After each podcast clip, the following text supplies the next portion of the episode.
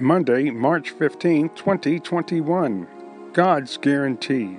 Ecclesiastes chapter 3, verse 14 and 15. I know that whatsoever God doeth, it shall be forever. Nothing can be put to it, nor anything taken from it, and God doeth it, that men should fear before him. That which hath been is now, and that which is to be hath already been, and God require that which is past. King Solomon said, Whatever God does is right. He's in control of the present, the past, the future. He controls everything.